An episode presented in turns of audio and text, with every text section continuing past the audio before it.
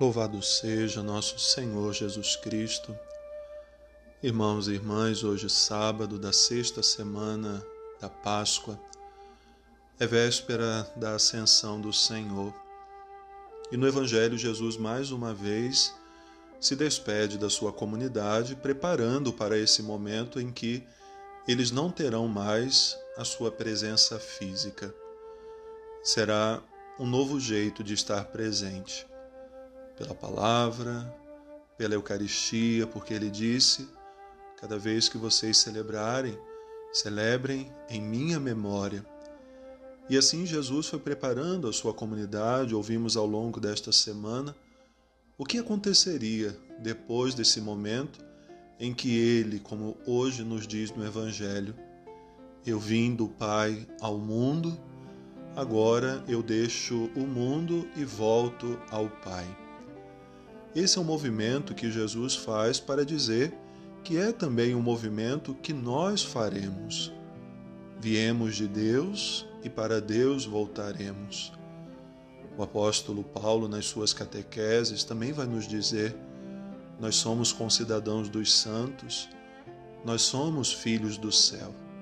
Nós não viemos para ficar eternamente no mundo, até porque nós não somos do mundo.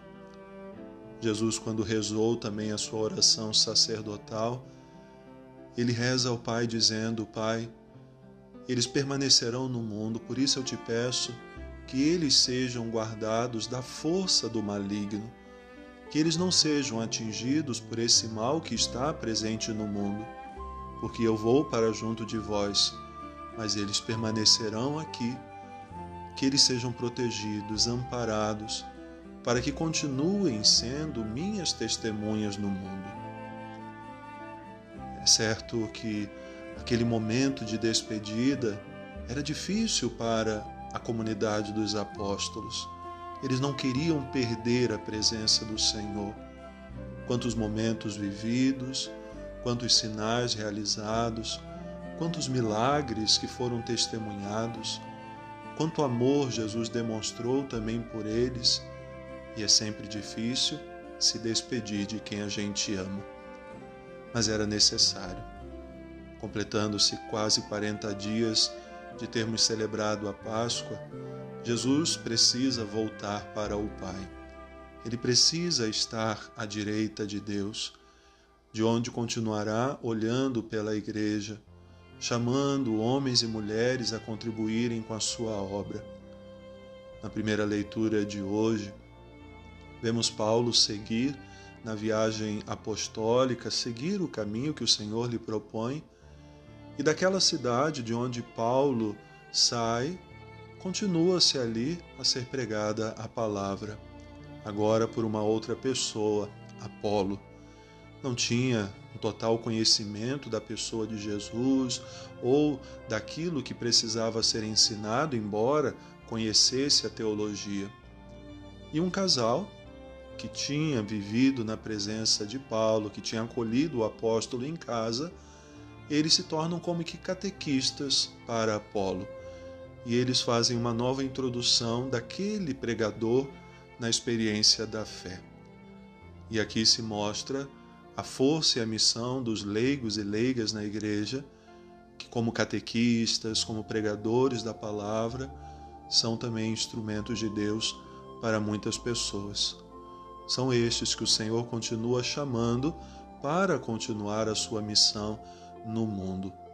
Então, às vésperas de celebrar esse momento da partida do Senhor para o Pai, mas ao mesmo tempo dizendo: Eu permanecerei convosco, queremos rezar pela Igreja.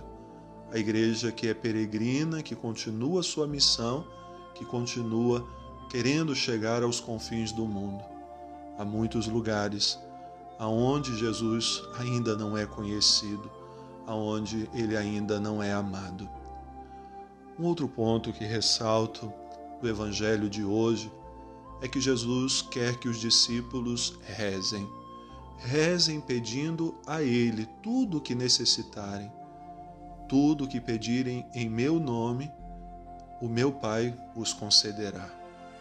Até aquele momento, eles não precisavam rezar tinham Jesus, estavam ali.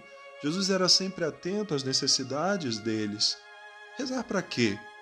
Mas agora, não tendo mais a presença física de Jesus, ele diz: rezem, me peçam, insistam, em cada momento que os vossos corações estejam dirigidos a mim pela oração, assim como ele fez tantas vezes. Rezou ao Pai, pedindo também por nós.